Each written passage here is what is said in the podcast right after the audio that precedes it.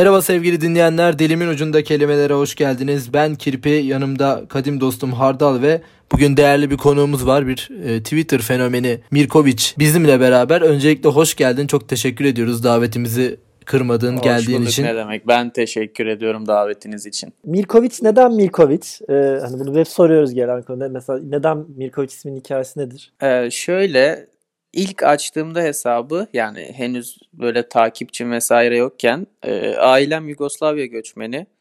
Oradan çok fazla zaten e, Oviçli soyadları vardı. Mirkan alınmıştı sanırım. Yani sadece Mirkan kullanmak istiyordum. İsim soy isim de kullanmak istemedim. O yüzden dedim ki böyle bir karma yapayım. Yani çok da e, özel bir hikayesi yok. Güzel bir hikaye değilmiş evet. Boşuna sorduk olsun devam edelim. Evet bu haftaki e, gündem maddemizle başlayalım ilk maddemizde. Amerika'da Tennessee merkezi bir ilaç şirketinin fabrikasında paketlenme yaparken depresyon ilaçlarıyla beraber ereksiyon hapları birbirine karışmış ve geri toplamak için bir işlem başlatılmış şu anda. Yani nasıl bir etkisi olur sizce bunun? Mesela zaten depresyonla beraber de biraz etkili bir sorun değil mi bu ereksiyon? Hani depresyondan kaynaklı da ereksiyon problemleri olabiliyor. Aslında faydalı da olmuş olabilir yani. Çözebilir mi diyorsun ya? Depresyondan dolayı hani erekte olamıyor ama hop çözdüm. Ama tek sıkıntı bu değildir herhalde düşünüyorum değil mi? Adam bütün gün Tabii yani bu bir kısmı böyledir herhalde ama hani olmayan kısmı için bir hata yaratmış olabilir tabii. yani bunu tüketiciye Yani sormak hatta- lazım. Bazı depresyonda olan kişilerin sorunları daha da hızlı çözülebilir bile bu yolda. Değil mi şeyde o tamam hadi. Olay şey değil mi? Erkek penisi sadece. Ama e, evet aslında bir yandan da şey olabilir? Bütün gün ama böyle geziyorsun. Depresyon ilacı kullanan kadınlar da var. Onlarda nasıl bir etki yaratacak? Sıkıntı bence burada biraz. O zaman boş çıkıyor işte yani. Hani. Yani şimdi tabii ben hiç kullanmadığım için etkilerini bilemiyorum. Abi Hangisini şey mi? Depresyon ilacını mı? Ereksiyon ilacını mı? ya depresyon ilacını kullanmayan yoktur herhalde de. Diğer adını vermeye verme hiç alakamın olmadığı ilaçla ilgili. Bu da şey Hani abi biz hiç kullanmıyoruz ya. Herkes öyle diyor. Kimse kullanmıyor falan. Kim kullanıyor? Yaşlı amcalar mı? Herhalde öyledir. Büyük ihtimal evet. Yani bir yaştan sonra sonuçta hemen hemen çoğu kişinin başına gelebilecek bir sorun. Evet evet bence de öyle olduğunu düşünüyorum. Bir sonraki konumuzda İnegöl Belediyesi'nde bir personel e, koronavirüs şeklinde giyinip sokaklarda insanları korkutmuş. Bunu da yayınlamışlar sosyal medya hesaplarından. Bence güzel bir viral ya. İzledim o videoyu. Komik, saçma ama sosyal medya kitle yani Facebook kitlesinin çok hoşuna gidebilecek bir e, proje olduğunu düşünüyorum. Ben çok mutsuz bir gündeydim o gün böyle. Hani gece saat gördüm 2000 neydi. Kahkaha attım falan. O yüzden buradan İnegöl Belediyesi'ne sevgilerimi iletiyorum. Çok kötü günümü güzel kıldınız. Yolda karşınıza çıksa ne yapardınız peki? Ve aniden sokağın ucundan çıkıyor falan. E, Korona mı? Merhaba ben korona. Bir öyle mi geliyor mesela? Ben fotoğrafını çekip tweet atardım ya. İyi havalardı. Herkes ekmeğinin peşinde değil mi? burada? Abi düşerdi falan. Evet bu haftaki kelimemiz e, linç. Bunu uzun zamandır konuşmak istiyorduk linç kelimesini. Çünkü son zamanlarda sosyal medyada yaygın bir kültür oldu bu linç kültürü. İlk anlamı vereyim zaten tek anlamlı bir şey. Üstünden sohbeti devam ettiririz zaten. Birden çok kimsenin kendilerine göre suç olan bir davranışından ötürü birini yasa dışı ve yargılamasız olarak öldürmesi. Şimdi tabii ki şu an bahsedeceğimiz şey öldürmek anlamında olmayacak ama bu zamanla e, anlamı değişmiş tabii sosyal medyada. Daha önce hiç attığın tweetten dolayı filan bir linç edilme durumu oldu mu? Ya oldu ama tabii böyle inanılmaz derecede büyük hani toplumsal infiale yol açacak kadar bir şey başıma gelmedi. Ama genelde şöyle şeyler oluyor. Ee, bu Spotify flood'ıyla zaten sizinle de iletişime geçtik. Ee, ilk başta böyle Mayıs ayı falandı. Karantinada böyle çok bezmiştim. Bir az bilinen internet siteleri diye alt alta tweet attım. Orada hiç beklemediğim bir şekilde inanılmaz bir linç yedim ama lincin konusu da şu. Ya bu siteleri internetten bulup karşımıza koymuşsun. Takipçi geldi sana. Kardeşim Ben de sen koysaydın. yani internet sitelerini başka nereden bulabilirim? Hani başta ilk kez de başıma geldiği için böyle birkaç kişiye ufak cevap verdim. Sonra baktım ki bu iş hiç öyle bir yere gitmiyor. Hatta bir yerden sonra amaç hani senin yaptığın işi ya da attığın tweet'i beğenip beğenmemek değil. Seni ettiği linçle aslında o insan da reklamını yapıyor. Evet evet sana laf atarak. Zaten olay birazcık öyle giriyormuş gibi geliyor bana Twitter'da. Sen bir şaka yaptın. Senin şakanın üzerine bir şaka daha yapalım ki biz de yürüyelim. Ekmeğimizi e, alalım. 3-5 takipçi alalım. 3-5 şey olsun. İşte bildirim gelsin Aynen. falan diye. Aynen öyle. Yani linç konusunda başka düşünüyorum böyle ciddi bir linç. Bir kere daha bir linç yemiştim. Ee, bir tam hatırlamıyorum. Bir doğal afet olmuştu. Ben de ondan e, bağımsız yani daha önceden attığım bir tweetin tarihini kesip sanki e, o zamanmış gibi göstermişler. Tam detaylı hatırlamıyorum. Bu biraz eski bir süre oldu. Orada ciddi manada yani Instagram'dan falan böyle tehditler, adresini alacağım gibisine kadar gelmişti. Öyle bir şey yaşadım. Şey falan da oluyor değil mi? Tweet atarken falan bir beş kere düşünüyorsun falan. Önceden hiç yapmıyordum. Ne geliyorsa aklıma atıyordum. Sonra gerçekten şeyde bunu yapmaya karar verdim. Bir gece Fenerbahçe Galatasaray'ı 20 sene sonra Kadıköy'de kaybetmişti. Ben de Fenerbahçeliyim ve futbolu az çok takip ederim. O gece de keyifsizim böyle. Hani WhatsApp gruplarında e, arkadaşlarım dalga geçiyor, muhabbet falan filan. Gece böyle şey diye bir tweet attım. Ya futbolu mutbolu bırakın aşk konuşalım yazdım. Gece 3 falan. Abi altına Adana Demirspor taraftarları şey girdi, saldırdı. Adana Demirspor'umuz maç kazanmış ne aşkı olan şerefsiz diye. o gün dedim ki abi benim dikkat etmem lazım ya. Yani gerçekten her şeyi, herkesi yani beni takip edebilecek bütün kitlelerin o gün yediğini, içtiğini, hissettiklerini düşünüp ona göre bir tweet atmam lazım diye düşündüm. Ama böyle bir şey imkanı var mı yani sen Yok. 80 bin kişiyi düşünebiliyor musun? Ulan şu an acaba karısıyla kavga etmiştir de buradan bana söver de falan ya da Adana Demirspor'da maç kazanmış falan. Nasıl yapacaksın? Ya yani? işte düşündüm düşünmekle kaldı. Hani gidip millete ana bacı sövmediğin müddetçe yani mutlaka birileri bir şey yazacak yani. Çünkü zaten orada kimse görmüyor ya orada tık tık yazıyor. Anonimlik işte değil mi? Aynen. Anonim yani anonim olmasa bile zaten yazıyor binlerce yorumun arasında anonim gibisin yani. O kendisince eğleniyor, on like'ını alıyor ama eğer onu okuyorsan o insan üzülüyor yani bir, bir noktada ve şey yapıyor. Acaba okumamak mı? Çok da siklememek mi gerekiyor? 80 bin takipçin varsa zaten bana ne ya işte oku- okuyor musun mesela hepsini? Ya şöyle Twitter'ın bir algoritması var.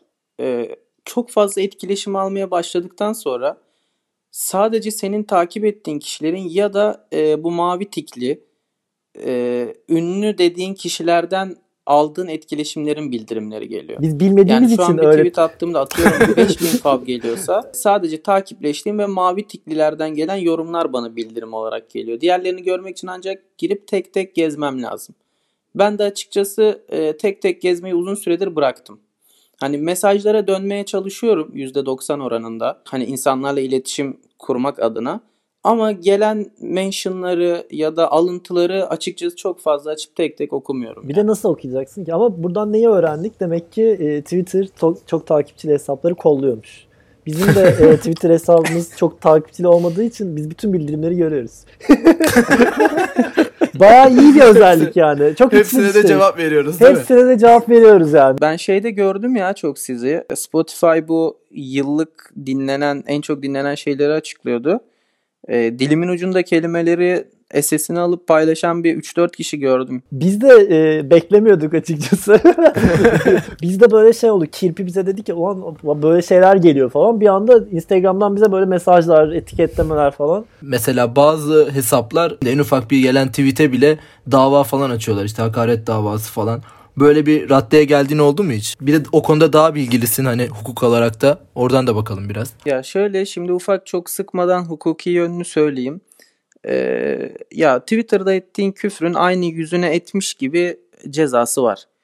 Ve şöyle hakaret şikayete bağlı bir suç ve önce şikayet ediyorsun. Uzlaştırmaya gidiyorsun. Genelde şöyle oluyor. Diyorsun ki sen bana küfrettin hiç dava etmeyelim bana 10 bin lira ver kapatalım. Kabul güzel, etmezse güzel de- hesapmış. kabul etmezse de ceza mahkemesine gidiyorsun. Ce- Zaten ceza mahkemesi de işte 2 seneye kadar olan suçları paraya çeviriyor. Yani o parayı sonuçta ödüyor, Ödüyor. bir şekilde küfreden ya da hakaret eden. Bir de ayrıyetten vekalet ücretleri dava yargılama giderler. Ama sicilinin temiz kalması için ve e, genellikle insanlar sosyal medyada söyledikleri lafların reel hayatta arkasında duramadığı için uzlaştırmayı kabul ediyorlar. Klavye delikanlılığı mı? Aynen o şekilde. Ya ben şeyi merak ediyorum sadece hani işin hukukundan ziyade. Yani adam küfretmiş buna bu kadar takmaya gerek var mı? Hayata devam eden sen orada bilmem ne bilmem ne ederim falan. Okey. fav teşekkürler kardeşim yazıp hayata da devam edilebilir deme yani bir noktada. Eğer lince gitmiyorsa o bunu işte bakın bu böyle yapmış falan deyip lince gitmiyorsa bence bir çok da dert etmeye gerek var mı bilmiyorum yani. Ama tabii hukuksal olarak aldık tavsiyemizi. Buradan da e, herkes 1 lira yollarsa e, şeye ücretimizi öderiz danışmanlık ücretimizi. Arkadaşlar paraya ihtiyacınız varsa uğraşın diye bir tavsiye verebilirim. Bunun için değil mi böyle şeymiş bu, bunu dinleyip şey yapıyorlar. Ulan birilerine laf atayım da bana küfür etsinler falan. Böyle Şey, geçim kaynağı değil mi bu? İsim vermeyeyim burada ama ciddi manada televizyonlarda gördüğümüz ve herkesin irrite olduğu bazı insanların gerçekten sadece kendilerine sosyal medyadan edilen hakaretleri bulup dava açması için tuttuğu 7-8 avukat var ve bunlardan aylık 1 milyon TL'ye yakın kazanan hepimizin tanıdığı ünlü insanlar var. Bir de şey konuşmak istiyorum. Siber zorbalık dediğimiz bu e, işte ya da normal zorbalık da diyebiliriz. İşte lisede falan hiçbiriniz zorbalık yaptınız mı ya da zorbalığa maruz kaldınız mı? Ya şöyle söyleyeyim ben liseyi yatılı bir lisede okudum. İlk işte 14 yaşındayım hazırlık vardı benim okuduğum lisede.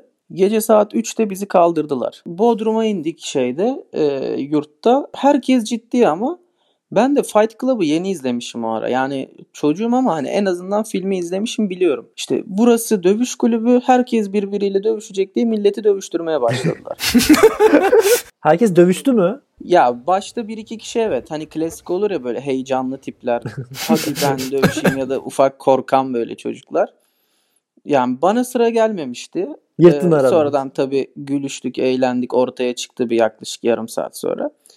Ama bu tarz şeyler oluyor mu? Oluyor. Lise birazcık zaten şey yani böyle saçma sapan şeyler yapılan yer gibi duruyor yani. Bana da yapılmıştır küçük zorbalıklar. Benim de yaptığım olmuştur bence. Kalbini kırdığım varsa özür dilerim buradan. Evet bu, bu biraz şey e, af dileme yayını. Aynen. Ya bir de bu be- yani bizim meslek lisesi gibi yerlerde şey olur mesela 12. sınıflar haftanın 3 günü staja giderler. O zaman gelenek olarak hani okul 11. sınıflara kalır. Bizim okulda mesela o 11. sınıf şeyi e, olurdu. Yanlış Onların olmadığı günler.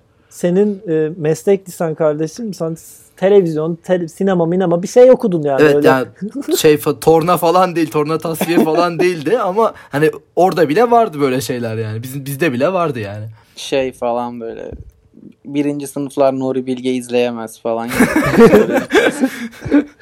Kaliteli böyle zorbalıklar değil mi? Evet. Nuri Bilge izlemek istiyorum. İzleyemezsin. izleyemezsin. Daha o seviyede değilsin sen. Değil mi? Şey böyle şey açıyor böyle. Recep İvedik izleyeceksin. Önce başlangıç. Bunu izleyeceksin falan. Bizde genelde şey vardı. 1 lira sat, 1 lira isteyen çocuklar. Ha, o bizde de vardı. O, o klasik var ama her yerde oluyor herhalde o. Hiç verdiniz mi? Ben hiç vermedim 1 lira. Biz alan tarafta oluyorduk genelde. Oo. Kardeşim sen teknik liselisin. Ben Anadolu liseliyim. Bizim çıkışlarda bildiğin böyle herkes bir 1 lira ekibi oluyordu yani o yüzden. Ama hiç vermedim. Yırtmışlığım vardır yani. Bununla ilgili bizim bir arkadaşımız vardı işte. Biz onu görevlendirirdik. Çok tatlı dilli bir arkadaş. Zorbalıkla almazdı. Bayağı rica ederek alırdı bu arada. İşte canım kardeşim bak 1 liramız eksik falan diye. Rex'e gideceğiz. Film festivali var 1 liramız eksik. Ha, Sizin öyle değil Şey, mi? film ekimine falan gidiyorduk aynen. Taksim'e. Bizde herhalde onunla hani ot falan alıyorlardı diye düşünüyorum. Çünkü çocuklar hani öyle ekipli yani kafaları sürekli güzel takılıyorlar. Yine iyiymiş oğlum siz o 1 liralarla kültür sanatı harcamışsınız. Ya haram olarak neyi izledin kardeşim film ekibinde hatırlıyor musun? Mekong Hotel vardı. Çok kötü filmdi. Yarısında çıkmıştık zaten. Nasıl da bedava diye değil mi? O yüzden de- aynen. Birazcık da şeye girmek istiyorum. Hani aslında bütün şeyleri konuştuk. Bu e, Me Too hareketini gördünüz mü Twitter'da? Ne düşünüyorsunuz bunun hakkında? Bir konuşmak istedim. Ya yaşadığımız dünyada açıkçası kadınların sıkıntılarını yani görmemek imkansız. Hani gerçekten iş hayatında da, eğitim hayatında da, hayatın her alanında kadınlar maalesef bir baskıya maruz kalıyorlar. Hareketin adının aslında Me Too olmasının sebebi bir şekilde kadınların birbirine destek vererek başına gelen şeyleri söyleme cesaretinde bulunmaları. Hani ben bir yandan bunun olumlu bir hareket olduğunu düşünüyorum. Ama Twitter gibi bir sosyal medyada yaratacağı sonuçları iyi değerlendirmek lazım ya. Ya ben birazcık şey gibi düşünüyorum burada. Yani bu Twitter'daki şeyi ben gördüm. Bence herkesin açıklaması gerekiyor ve o iğrenç pislik herifleri aramızdan atmamız gerekiyormuş gibi geliyor. Çünkü bunu yapmadıkça birileri yapmaya devam ediyor ve kadınlar da ya ben hani bazen hatta bazı arkadaşlarımın isimlerini gördüm orada. Lan hani bu da yazmış. Ulan bunda başına gelmiş ya da arkadaşımın arkadaşı ya da bildiğimiz insanlardan falan çıkmaya başladı ve bu beni bayağı etkiledi. Ve hani böyle daha önce de işte başka arkadaşlarımla bu konuları konuştuğunda kadınlar bundan korkuyorlar. Çünkü işine engel olabiliyor, işte şey yapabiliyor, ne de sustuğu için ya da işte kovulmaktan çok korkuyor ya da bir daha iş bulamaktan korkuyor ya da öyle bir psikoloji yaşıyor ki bu travmasıyla üzerine atlatamıyor. Ya bu burada bir linç yokmuş gibi geliyor bana. Ben de böyle bir hareket yaşadım. Bunu da yapan buydu. Bu e, bilmem ne de şey yapmadı. Evet. Demek belki de bir noktada artık hani lanet olsun. Hani şeyi anlıyorum evet tabii ki de isimler gizli kalmalı da bilmem ne falan ama bunu söyleyen kadın kesinlikle söylemedi ve onları da bilmemiz gerekiyormuş gibi. Ama evet bu böyle gri bir çizgi aslında. Hani ama burada da işte hukuk giriyor zaten. Hayatımdaki bütün avukat arkadaşlarımın şöyle bir şekilciliği var. Böyle polis falan kimlik sorduysa yanında bir avukat varsa mutlaka polise böyle neye göre soruyor. Hayırdır kardeş falan diye bir laf çekiyor. Ya da sen kimsin falan. Kimliğini çıkartıyor, bir şov yapıyor falan. Bu, bu neden? Ben okurken bunu çok sordum gerçekten. Yani diyordum ki abi kimliğini göster geç yani. Hani tamam biz de işte 3 sene 5 sene sonra avukat olacağız. Ee, ya fakat şunu gördüm. Gerçekten bir ülkede avukatlar polise değil de polisler avukatlara müdahale ettiği sürece demokrasiden ve özgürlükten bahsetmek çok zor. Programı yani bu... kapatalım ya. Bu inanılmaz bir cümle oldu yani. Doğru doğru söylüyorsun ama ben birazcık şeye girecektim. Ya ben böyle bir kızla date çıkmıştım böyle. Poliste böyle yani şey gibi zannettim. Sırf biz ikimiz baş başa oturuyoruz diye gıcıklığına geldi falan diye. Sonra kız bir anda şov yaptı falan böyle. Dağıttı böyle ortalığı. Polis böyle önüne ilikledi falan böyle ciddi hani Efendim, tabii ki de işte işte bizim de görevimiz bu yani ama yani tabii kimliğinizi verirseniz falan gibi oldu. Bu peki hakikaten böyle inanılmaz süper güçleriniz mi var bu kimlik çıktığı zaman polisler insan gibi davranmaya başlıyor? Çünkü bana çok kötü davranıyorlar. Bak olay tam olarak bu. Hani neden en ufak bir şeyde de böyle şov yapma gereği hissediliyor? Çünkü avukat olmasan sana çok farklı davranılacak. O yüzden direkt en ufak bir şeyde bile avukatlar bu kadar seslerini çıkartıyor. Polislerin avukatları e, tutuklamadır ya da ne bileyim ifade alması gibi bir hakları yok. Ancak polis avukatı yakalar bir şey için bekletir, savcıyı çağırır, savcı gelir, avukatın ifadesini alır. O çok iyiymiş. E, o yüzden hemen avukat e, kız arkadaşı yapalım diye düşünüyorum. Ben o gece bayağı etkilenmiştim kızdan şov yaptığı için. Oha falan demiştim. Benim vardı öyle bir kız arkadaşım da biraz inatçı oluyorlar sanki ya. Yani genelleme yapmak da istemiyorum ama çok inatçı oluyorlar. Bir yerden sonra da şey oluyor yani bunalıyorsun. Avukatlar inatçı mıdır? İnatçı demeyelim ama Nilkara İbrahimgil fotosu haklı olmak isterler sürekli. Bu da mesleki deformasyon. Bana komik geliyor ama büyük ihtimalle 5-10 sene sonra ben de o halde olacağım.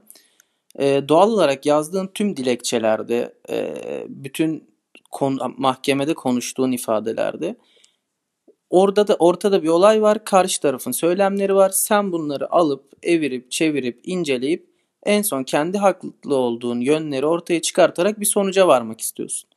E, gün içinde sürekli sabah 8 akşam 6 bunu yaptığın için bir süreden sonra hayatında buna dönüyor. İşten çıkınca da işte kafe hangi kafeye gitsek konusunda da aynı şeyi gösteriyorlar değil mi? Duyarlı. Aynen öyle. Yaşanmıştık konuştuk. Kardeşim evet. istediğin kafeye evet. gidemedin mi?